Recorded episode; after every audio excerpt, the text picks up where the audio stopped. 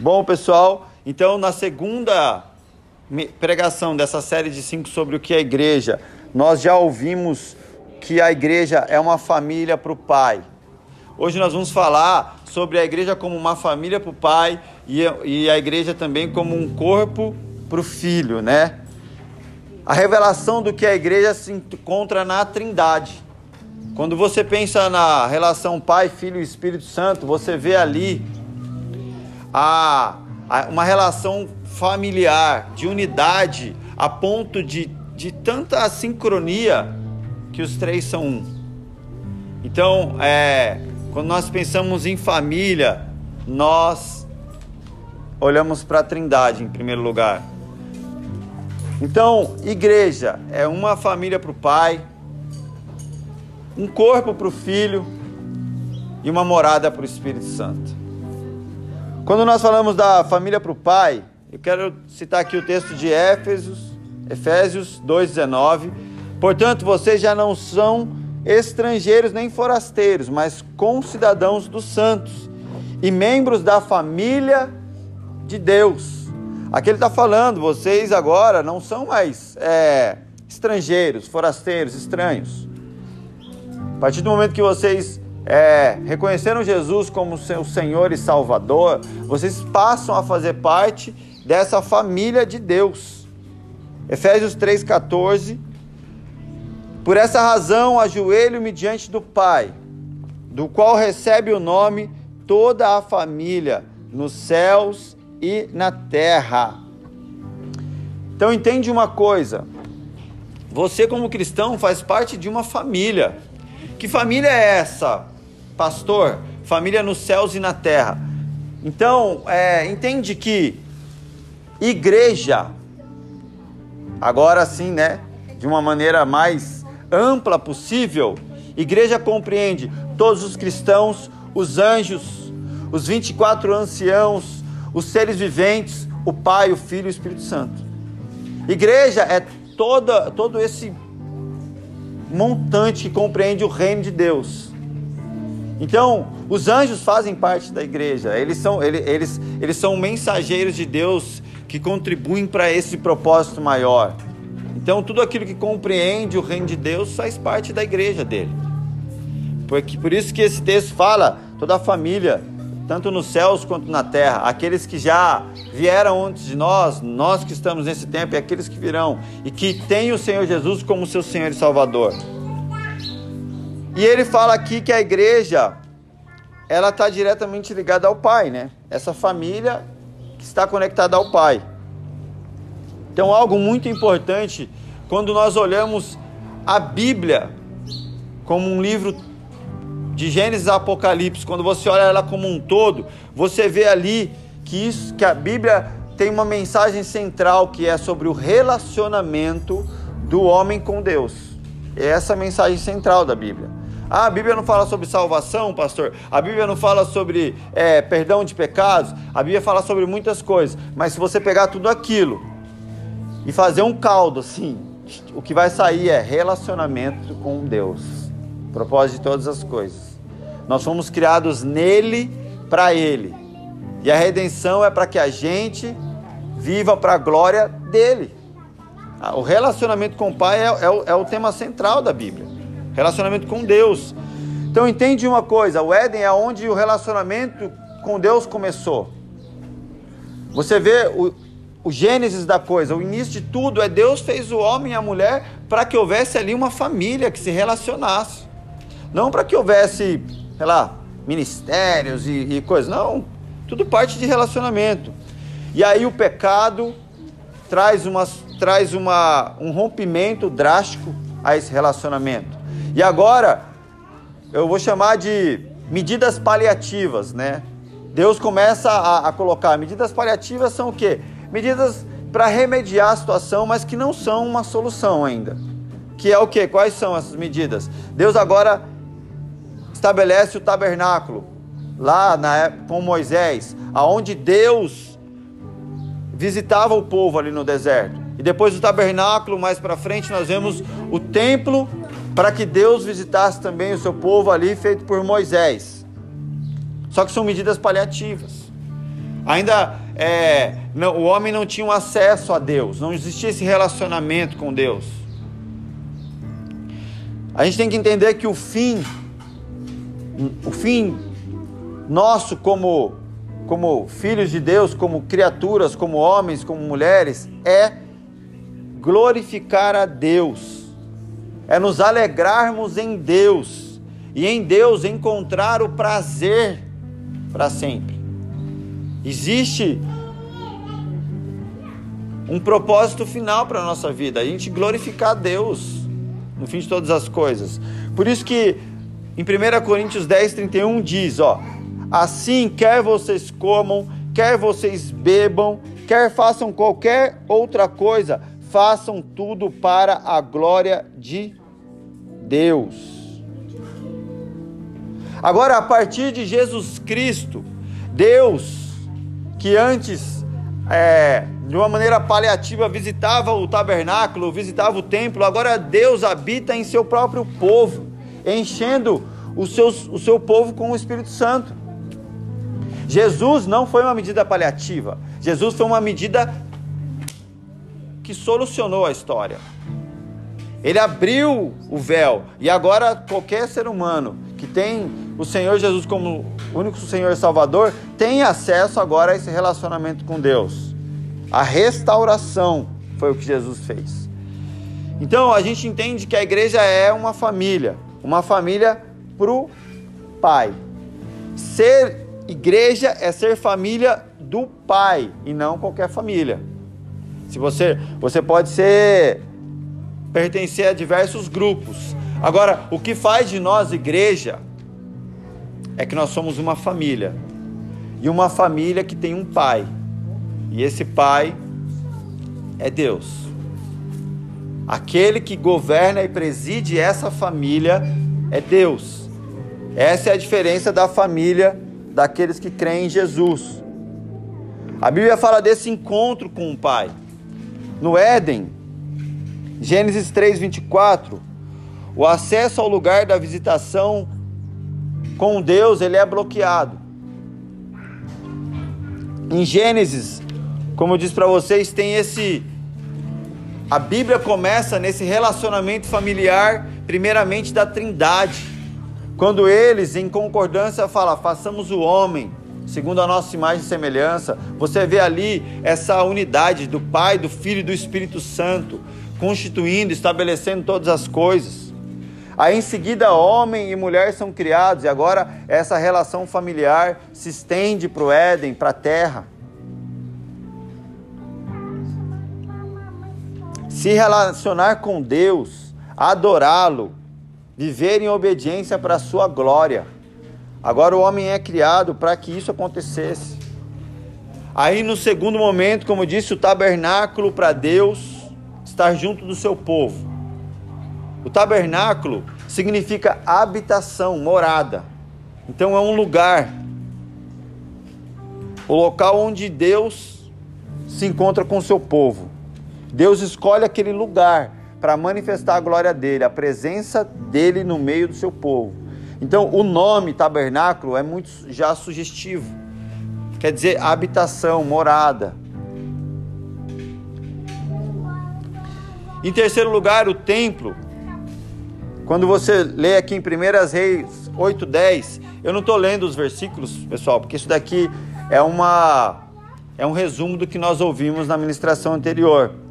Então o templo agora, ele simplesmente substitui o tabernáculo e todas as suas funções de maneira mais ali organizada. Porque o tabernáculo eles tinham que, que eles tinham que conduz, movimentar, era uma tenda que eles transportavam. O templo agora é algo que eles construíram fisicamente, mas também significa habitação e morada. Entende que quando você diz que algo é uma igreja, mas se aquilo não tem o, fim em manifestar a glória de Deus, em ter Deus como Pai, em, em ser um lugar, em ser algo para desenvolver relacionamento com Deus, aquilo não é igreja. Tem que estar centrado nisso. O Éden é o lugar onde o homem habita com Deus. O tabernáculo e o templo representam lugares aonde Deus se encontra com o seu povo. Em toda a narrativa bíblica nós vemos o povo de Deus ele é definido pela presença de Deus. O que define o povo de Deus, o que define igreja é a presença de Deus. E aí, após o sacrifício de Jesus, a ideia de tabernáculo, de templo, como locais para a habitação de Deus é substituída agora pela igreja. A glória de Deus e a sua presença se manifesta na igreja. Entende que agora não, não tem mais um tabernáculo, não tem mais um, um, templo para a glória de Deus vir. E nós vemos que até mesmo no tabernáculo de Moisés, o grande conflito que existia era que quando Deus visitava e queria ter um encontro com o povo, aquele povo virava para Moisés e falava: Vai você, Moisés, falar com Deus. A gente fica aqui. E tudo que Deus falar com você, você fala para a gente e nós vamos obedecer a isso. E aquilo realmente aconteceu. Deus, Moisés subia e ali ele recebia as tábuas da lei, ele recebia as direções, Moisés intercedia pelo povo e Moisés subia ao monte para estar com Deus. E nós vemos que ali o povo foi conduzido pelo deserto. Agora entende uma coisa, é muito claro quando você lê a palavra de Deus que aquilo era um procedimento, uma forma de viver reprovada por Deus. Ah, pastor, mas por que que então eles chegaram na terra prometida? Fala assim, ó. Misericórdia de Deus. É a misericórdia de Deus. Entende uma coisa? Assim como aquele povo que conseguiu chegar na terra, que peregrinou no deserto, não existe, é, existe uma semelhança também da gente com eles. Porque aquele povo eles não queriam Deus, eles só queriam um lugar melhor para morar. Eles só queriam que alguém resolvesse para eles. Eles não queriam se relacionar com Deus, eles queriam que alguém relacionasse com Deus e trouxesse para eles tudo pronto. Será que tem alguma semelhança com o que muitos de nós vivemos e que muitas pessoas vivem hoje? Elas não querem orar e ter um relacionamento com Deus. Elas querem que venha um grande profeta, bote a mão na sua cabeça e, e diga tudo que Deus tem que dizer. Elas não querem simplesmente se alimentar da palavra, elas querem que alguém se alimente, faça a digestão e dê aquela comida para ela mastigada. Elas não querem subir o monte, elas querem que alguém suba por ela. Mas essas pessoas elas permanecem, pastor, como cristãos. Misericórdia de Deus. Tanto é que você vê que é, a relação de Moisés com Deus ali, ela é muito íntima e ela é um exemplo para nós. Exemplo para mim não é a relação do povo, mas a relação de Moisés com Deus. O povo elegeu Moisés para ser o seu representante, quando o representante do povo sempre foi Deus. Entende uma coisa? Igreja não é um povo que tem um grande Moisés. Igreja é um povo que tem Deus. Amém, gente? Tá ligado no fato de nós nos relacionarmos com o Pai. Qualquer pessoa que não seja Deus é no máximo um irmão mais velho. Um irmão mais velho. Você se faz igreja tendo Deus como Pai. Eu quero falar aqui, só para a gente entender: existem do, do, duas, dois tipos de igreja: a igreja visível e a igreja invisível. Vocês estão conseguindo me acompanhar? Igreja visível é uma sociedade composta em to de todos e em todos os lugares do mundo que professam a fé em Jesus Cristo juntamente com os filhos de Deus. Então, o que é essa igreja visível? Ela é composta por todas as pessoas em todo o mundo que professam a fé em Jesus Cristo. 1 Coríntios 2, do 2 ao 3, fala dessa igreja. Quando Paulo manda uma carta, ele diz assim: ó a igreja de Deus que está em Corinto, aos santificados em Cristo Jesus e chamados para serem santos, com todos os que em toda a parte invocam o nome de nosso Senhor Jesus, Senhor deles e nosso, a vocês, graça e paz da parte de Deus, nosso Pai, e do Senhor Jesus Cristo. Aqui Paulo está mandando uma carta para uma igreja visível. Que igreja é essa? Ela tem estrutura, ela está lá. Você vê, ela está em Corinto. Ela, ela é algo palpável. A igreja de Corinto. E que igreja é essa? Ele fala, é essa igreja que está lá, que invoca o nome do Senhor Jesus. Só que ele fala também que ela está, está aliançada com todos que em toda parte também invocam o nome do Senhor Jesus. Essa igreja de Corinto, ela também está junto com todos aqueles em todas as partes. E ele, e ele finaliza falando: graça e paz da parte de Deus, o nosso Pai. Então essa igreja, ela, ela está ligada ao Pai. Esse ajuntamento de pessoas em torno do Evangelho esse ajuntamento de pessoas em torno do Evangelho é essa igreja visível. Agora, presta atenção no que eu vou falar aqui, que é muito importante. Nem todos os que ouvem o Evangelho e pertencem à igreja visível, nem todos os que ouvem o Evangelho e pertencem à igreja visível serão salvos. Nem todos os que ouvem o Evangelho e pertencem à igreja visível serão salvos, mas unicamente os membros verdadeiros da igreja invisível. Pastor, calma, você vai entender. A parada vai fazer sentido no final.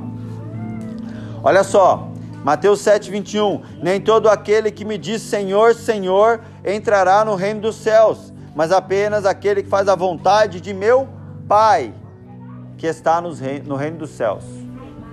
Então aqui Jesus está falando, nem todo aquele que faz parte da igreja visível, que basicamente faz as coisas de modo cristão, entrará no reino dos céus. Romanos 9, 6.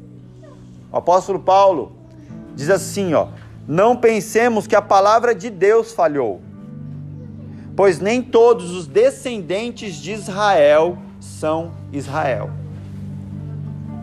O apóstolo Paulo está falando aqui, nem todos esses que fazem parte de Israel são Israel. Quando você começa a, a, a, a ver lá, existe uma explicação para isso que Paulo está falando. Não pensem que a palavra de Deus falhou, porque nem todos que são Israel nem todos os descendentes de Israel são Israel. Ele está falando do Israel espiritual, daquele que foi circuncidado no coração, que faz parte dessa nação invisível de Deus. Então, o que é a igreja invisível? Quando eu falo igreja visível, nós podemos falar de organização. Quando nós falamos de igreja invisível, nós podemos falar de organismo. Quem é a igreja invisível? Todos que serão reunidos como corpo de Cristo, tendo Jesus como o cabeça. Então a igreja invisível é todos aqueles que são reunidos como corpo de Cristo e que tem Jesus como o cabeça. Efésios 1, 22. Deus colocou todas as coisas debaixo de seus pés e o designou cabeça de todas as coisas para a igreja que é o seu corpo. A plenitude daquele que enche todas as coisas, em toda e qualquer circunstância. João 10, 14. Jesus diz assim: Eu sou o bom pastor. Conheço as minhas ovelhas e elas me conhecem. Assim como o Pai me conhece e eu conheço o Pai e dou a minha vida pelas ovelhas.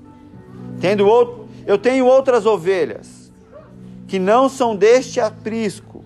é necessário que eu as conduza também. Elas ouvirão a minha voz, e haverá um só rebanho e um só pastor. Jesus está falando dessa igreja invisível. Ele está falando ali para aquela nação. É o momento em que ele está falando com aquele povo lá em Israel, para aquela região. E ele fala: existem outras ovelhas. E elas também fazem parte do meu aprisco, elas também são essa igreja invisível. E elas ouvirão a minha voz. E haverá um só rebanho, haverá um só pastor. Essa é a igreja invisível do Senhor.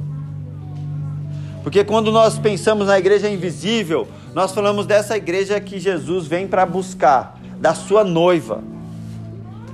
E a noiva de Jesus está espalhada sobre a terra. A noiva de Jesus, ela está dentro de algumas denominações. E nem toda denominação cristã vai ser a noiva de Jesus, mas talvez muitos que estão ali dentro daquela denominação serão noiva de Jesus. Ela está espalhada. É um, é, um, é um povo que tem um só pastor, é um só rebanho. Os membros dessa igreja invisível, eles vivem para a glória de Deus, em comunhão com os irmãos. Entende que você que faz parte dessa igreja invisível, você que é ovelha desse aprisco, você vive para a glória de Deus, você vive em comunhão com seus irmãos em Cristo e você vive em comunhão com Deus pela graça de Jesus Cristo. Essa igreja Invisível é aquela igreja que entende que nós somos verdadeiramente pecadores, destituídos da glória de Deus, mas a graça, o sacrifício de Jesus é aquilo que nos faz permanecer, ter acesso, ter intimidade e comunhão com o Pai. Primeira João capítulo 1, versículo 3. João ele fala sobre essa igreja invisível. Ele diz assim: olha, proclamamos o que vimos e ouvimos, para que vocês também tenham comunhão conosco. Nossa comunhão é com o Pai e com o seu Filho Jesus Cristo. É ter comunhão com a igreja de Jesus. E essa igreja de Jesus ela tem comunhão com o Pai, ela tem comunhão com o Filho. Quando nós falamos de, de igreja, nós falamos de relacionamento. Não tem como uma coisa ser separada da outra. E o relacionamento começa com o Pai. Quando foram questionar Jesus sobre os mandamentos da lei, Jesus resumiu basicamente em Tenha relacionamento com o Pai. Tenha relacionamento de qualidade com o Pai. E depois ele falou: tenha relacionamento de qualidade com o seu próximo. Ah, pastor, você está distorcendo a palavra. Então vamos lá. Ame ao Senhor seu Deus, né? De toda a sua alma, com toda a sua força, de todo o seu coração. O que ele está dizendo aqui? Como que você ama? Amar é uma forma de se relacionar. Correto, gente? Então ele está dizendo: tenha um relacionamento de qualidade. Ame o seu Deus com intensidade. Ame o seu Deus com qualidade, de verdade. Para os dias atuais, que, que a gente fala? Como que uma maneira da gente entender o que, que é esse relacionamento de qualidade? Não é quando você senta para, oh, vamos conversar, aí você senta na frente da pessoa, ela pega o celular, começa a, a rolar ali o Instagram, enquanto você conta as suas dores para ela. Isso, não é um relacionamento de qualidade. Relacionamento de qualidade é para a gente ser mais contemporâneo, né? Todo mundo bota o celular com a tela virada para baixo em cima da mesa. E nós olhamos nos olhos uns dos outros. E verdadeiramente nós ouvimos o que, que aquela pessoa está falando. Não simplesmente paramos na frente dela e ficamos fazendo aham, uh -huh, enquanto a gente está pensando em outra coisa. Jesus fala aqui de um relacionamento com o Pai. Por isso que a Bíblia nos ensina a orar de que forma? Entra no seu quarto, fecha a sua porta, vai para o secreto. Isso é, olhe nos olhos do Pai, olhe nos olhos de Deus, se relacione com Ele com qualidade. Não divida Deus com a louça, com o trânsito, com, com o Instagram, com qualquer outra coisa. Tenha um momento onde você vai se relacionar com qualidade, parar tudo. Desliga o celular, desliga tudo. Deus, é 30 minutos que eu vou me doar para o Senhor. Não vou te dividir com nada. O Senhor é a essência, é tudo, é de todo o meu coração, é de toda a minha alma, é com a minha mente, é com tudo que eu tenho, eu derramo agora. Isso é o que Jesus falou sobre amar a Deus. E o segundo ponto é amar o próximo como a si mesmo. Gente, nós temos muitas formas de amar as pessoas. Amar a igreja, se relacionar com a igreja, como o João está falando. Mas nós aprendemos que amar é o que? Ah, eu vim na igreja, eu varri o chão, eu fiz isso por amor ao próximo.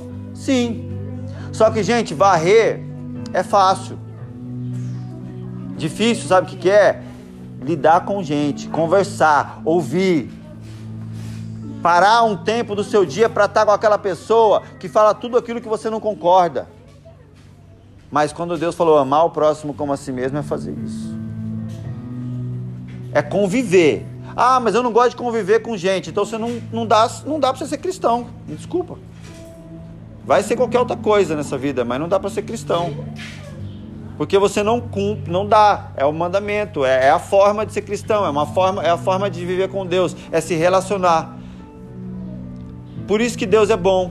Ele fala: se relacione comigo primeiro, porque relacionar com Deus é maravilhoso. Aí depois você vai para a parte difícil, que é relacionar com o próximo, porque gente é difícil. A igreja só tem problema porque tem gente. Entende? E a igreja é cheia de gente, e gente é problemática. Ser humano caído. Entende? Deus está te mandando amar uma pessoa caída como você se ama, porque você também é caído. Então o negócio é ali. Rola uma identificação. Você vai abraçar um fedido, é dois fedidos se abraçando. Entende? Então não tenha nojo do fedor do outro, porque você também é fedido. Segundo a Bíblia, todos pecaram e destituídos estamos da glória de Deus. Então, essa ideia de que você serve a Deus quando você faz algo pela estrutura, que você ama o próximo como você faz algo pela estrutura, pode, ela não é uma mentira, mas ela tem sido usada como uma desculpa para literalmente não amar, não ter um relacionamento de qualidade com o próximo, mas desenvolver um relacionamento de superficialidade com o próximo. Você não ama o próximo falando paz do Senhor, e aí, legal, tal. Não. Você ama visitando essa pessoa na casa dela, se encontrando com ela de segunda a sexta. Não se encontrando com ela no domingo no culto onde todo mundo vem bacaninha, já com cara de espiritual porque vai vir para um culto. Não. Você ama no dia a dia.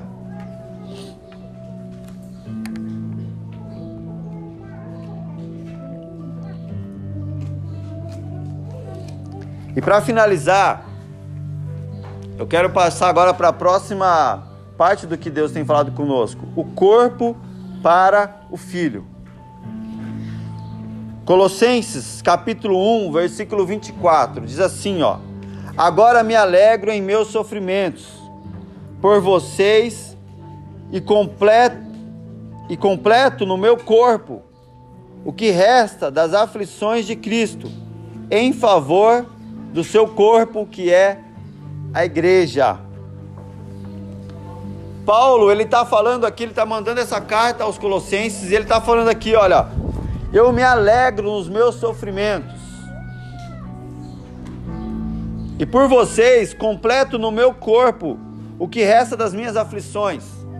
Paulo está dizendo: Olha, eu estou sofrendo no meu corpo, eu estou passando por aflições em meu corpo, mas eu me alegro nisso, porque isso que eu estou fazendo é pelo corpo, que é a igreja. Entende que Paulo está se dedicando, ele não está falando assim, eu estou fazendo isso pela igreja de Éfeso, que é o lugar onde eu escolhi congregar e que eu acho que o pessoal lá eu me identifico. Amém? Ele está dizendo o corpo, ele está falando que ele sofre, que ele se dedica por esse corpo. Esse corpo que ele está se referindo é essa igreja invisível. Um homem com uma visão como a de Paulo investiu, se doou, sofreu aflições pelo corpo, a ponto dele ser bênção para o corpo que ele nunca viu, que é você e eu. Você vê que tudo que Paulo pregou e ensinou não se aplicava somente para uma cidade, mas se aplicava para o reino e para o corpo de Deus, para o corpo de Cristo. Em todas as eras, as cartas de Paulo são instruções de como se, se constituir e ser igreja, porque ele nunca foi é, bairrista. Paulo entendia o que era o corpo de Cristo, é essa igreja invisível espalhada sobre a terra. E se nós somos parte desse corpo, nós temos que entender que nós estamos conectados a algo muito maior. Que a nossa mensagem, a nossa vivência, ela está conectada a um corpo. Essa igreja é invisível em toda a terra. Não a minha denominação. Não ao meu povo que eu me identifico. Quando você faz uma analogia do que era Israel, era o povo que tinha 12 tribos. Cada tribo tinha a sua função. Você vê que as tribos eram diferentes entre si, mas somente elas juntam, juntas formavam Israel.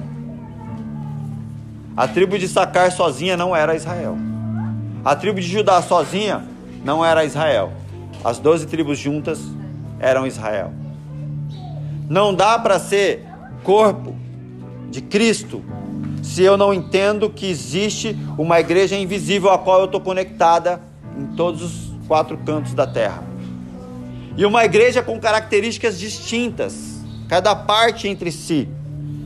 Romanos 12, 4, diz Paulo falando sobre o corpo, ele fala: Assim como cada um de nós tem um corpo com muitos membros, e esses membros não exercem todos a mesma função, assim também em Cristo nós, que somos muitos, formamos um corpo, e cada membro está ligado a todos os outros. Eu quero dar, fazer uma, uma analogia aqui para a gente entender o que é o corpo. Paulo está falando que nós somos um corpo. Eu sou um corpo, Gustavo aqui, ó, tem um corpo aqui em mim. E aí o que acontece? Eu tenho mão, eu tenho braço, tenho perna, tenho tudo. E a Bíblia nos ensina que nós somos esse corpo, nós aqui. E todos os da igreja é invisível na face da terra compõem esse corpo. E tem uma cabeça só, que é Cristo. Trazendo aqui para a gente entender melhor. Imagina que eu estou aqui e uma dessas crianças sobe aqui no telhado dessa casinha está subiu no telhado da casa. E aí eu estou aqui e eu vejo que essa criança está na beira do telhado e ela vai cair. Primeira coisa que acontece, a minha cabeça pensa e fala: aquela criança vai cair, ela pode morrer. E aquela cabeça dá um comando para o meu corpo. Entende que tudo começa na cabeça, começa em Cristo. E o corpo obedece à cabeça. E a minha cabeça vai falar: aquela criança cai, ela morre, então você tem que fazer algo. Vai. E agora eu corro até aquele lugar para segurar aquela criança, para ela cair e eu, eu segurar ela e ela não morrer. Que parte do meu corpo é a mais importante nessa hora? As minhas mãos seguraram ela, mas se não fossem as minhas pernas, a minha mão não chegaria lá. Se não fosse o meu tronco, eu não, taria, eu não teria estabilidade nenhuma para correr. Se não fosse os meus pés, eu não conseguiria correr. Se não fosse o dedão do pé, você sabia que o dedão do seu pé dá estabilidade para você? Se eu não tivesse o dedão no pé, eu não teria equilíbrio para correr. Se não fossem os meus tendões, a minha perna não se conectaria com o meu corpo, que não, com o meu tronco, que não teria conexão com os braços, que não teria conexão com a mão. O meu pulmão me deu fôlego para correr. O meu coração bombeou sangue para que eu tivesse energia. Então, sabe qual é a parte que realmente importa? O corpo inteiro. O corpo inteiro correu e segurou aquela criança no colo para que ela não morresse. Porque o corpo ouviu um comando da cabeça. Os olhos viram aonde eu deveria pôr minha mão. O corpo inteiro. Assim é o que Paulo está querendo dizer para nós, como igreja e como corpo. Ah, pastor, tem aquela igreja lá, aquela denominação, que eles não evangelizam. Eles só pensam em estudar a palavra, eles estão contribuindo com profundidade. Ah, tem aquela igreja que é rasa, só pensa em evangelismo. Eles estão contribuindo com alcance. Quem é melhor? Ninguém. Todos são necessários. Quando você vê esse povo espalhado na face da terra, obedecendo ao cabeça, cumprindo as suas funções de formas distintas, e quando há conexão, há um corpo para salvar o perdido, há um corpo para representar Cristo na terra. Jesus não, vai, não vem hoje fisicamente tocar alguém que está sofrendo, mas ele usa o corpo dele, que é a igreja. Jesus não vem falar literalmente, é, fisicamente com alguém que está ali em depressão, mas ele usa o corpo dele, que é a igreja. Nós somos a voz de Jesus, nós somos as mãos dele, nós somos os pés, nós somos o corpo de Cristo na terra. A igreja dele. Só que se essa igreja não está sujeita ao cabeça, você é um, um Walking Dead. Sabe o que é um Walking Dead? É um zumbi. Zumbi não tem cérebro, ele não pensa. Ele só quer. O zumbi ele come pessoas. Então tem muito corpo que não está conectado ao cabeça, que está na verdade destruindo vidas. Se você não tem um, o cabeça que é Cristo, você vira um zumbi, irmão. Você vai comer gente. Você vai destruir gente. E não vai salvar gente. Todos os membros ligados à cabeça em total submissão. Isso é o corpo de Cristo, a igreja. O corpo de Cristo é a soma de todos os cristãos que compõem a igreja invisível. Amém? Corpo de Cristo são aqueles, aquele povo todo que compõe a igreja invisível.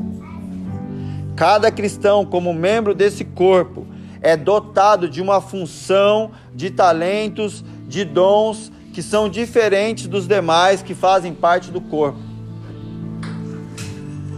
A, o grande equívoco, o grande engano é achar que, ah, você é um cristão, você faz parte do corpo de Cristo, então você tem que ser igual.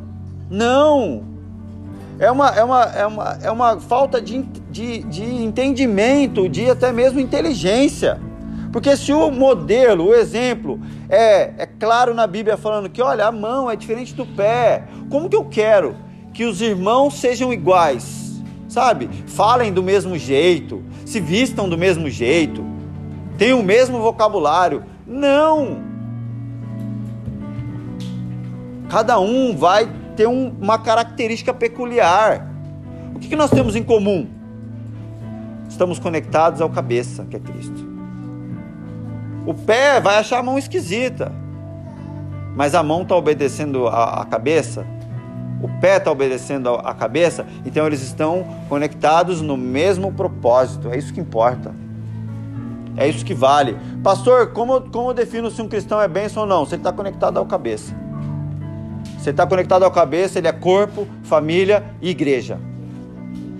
Se ele se veste igual você, se ele usa o mesmo vocabulário que você, usa, ouve as mesmas músicas que você, você acha legal, você se identifica, mas ele não tem conexão com o cabeça, não é igreja, não é corpo e não é família. E não é igreja. Então o nosso nossa avaliação é essa. 1 Coríntios, capítulo 12, verso 12. Ora, assim como o corpo é uma unidade, embora tenha muitos membros, e todos os membros, mesmo sendo muitos, formam um só corpo, assim também com respeito a Cristo. Pois em um só corpo todos nós fomos batizados em um único Espírito, quer judeus, quer gregos, quer escravos, quer livres, e a todos nós foi dado de beber de um único Espírito. Corpo de Cristo está diretamente ligado à, à unidade, à, à união dessa igreja invisível. Nós podemos nos referir ao corpo de Cristo em Araraquara. Ah, o corpo de Cristo em Araraquara. Ou o corpo de Cristo na face da terra. Agora, eu não posso dizer, ah, a minha denominação é o corpo de Cristo. Não. A denomina, é, o corpo de Cristo tem a ver com unidade. Unidade, unidade de, de, de uma igreja invisível. Eu posso falar, ó, existe o corpo de Cristo lá naquela região. Agora não, o corpo de Cristo naquele, naquele prédio, é o corpo de Cristo? Não. Porque se esse prédio, se essa denominação, se esse CNPJ entende que ele é sozinho o corpo de Cristo, ele é um membro amputado e necrosado. Faz sentido para vocês?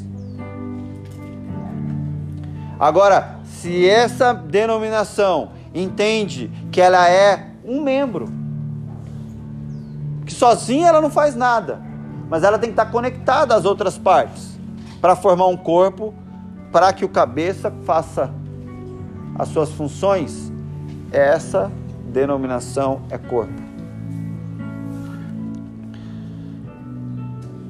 Efésios, capítulo 4, versículo 4 diz assim, olha: Há um só corpo e um só espírito, assim como a esperança para a qual vocês foram chamados é uma só. Há um só Senhor, uma só fé, um só batismo, um só Deus e Pai de todos, que é sobre todos, por meio de todos e em todos. Efésios 4, 4 até o 6. Esse texto fala disso. Corpo, igreja, está diretamente ligado à unidade. Um só Deus e Pai de todos, um só batismo, um só Senhor, um só Espírito, um só cabeça, um só corpo. Ele é sobre todos e por meio de todos. E quem são esses todos? Ele está se referindo a essa igreja invisível essa igreja invisível, que está sujeita ao cabeça que é Cristo. Amém, igreja?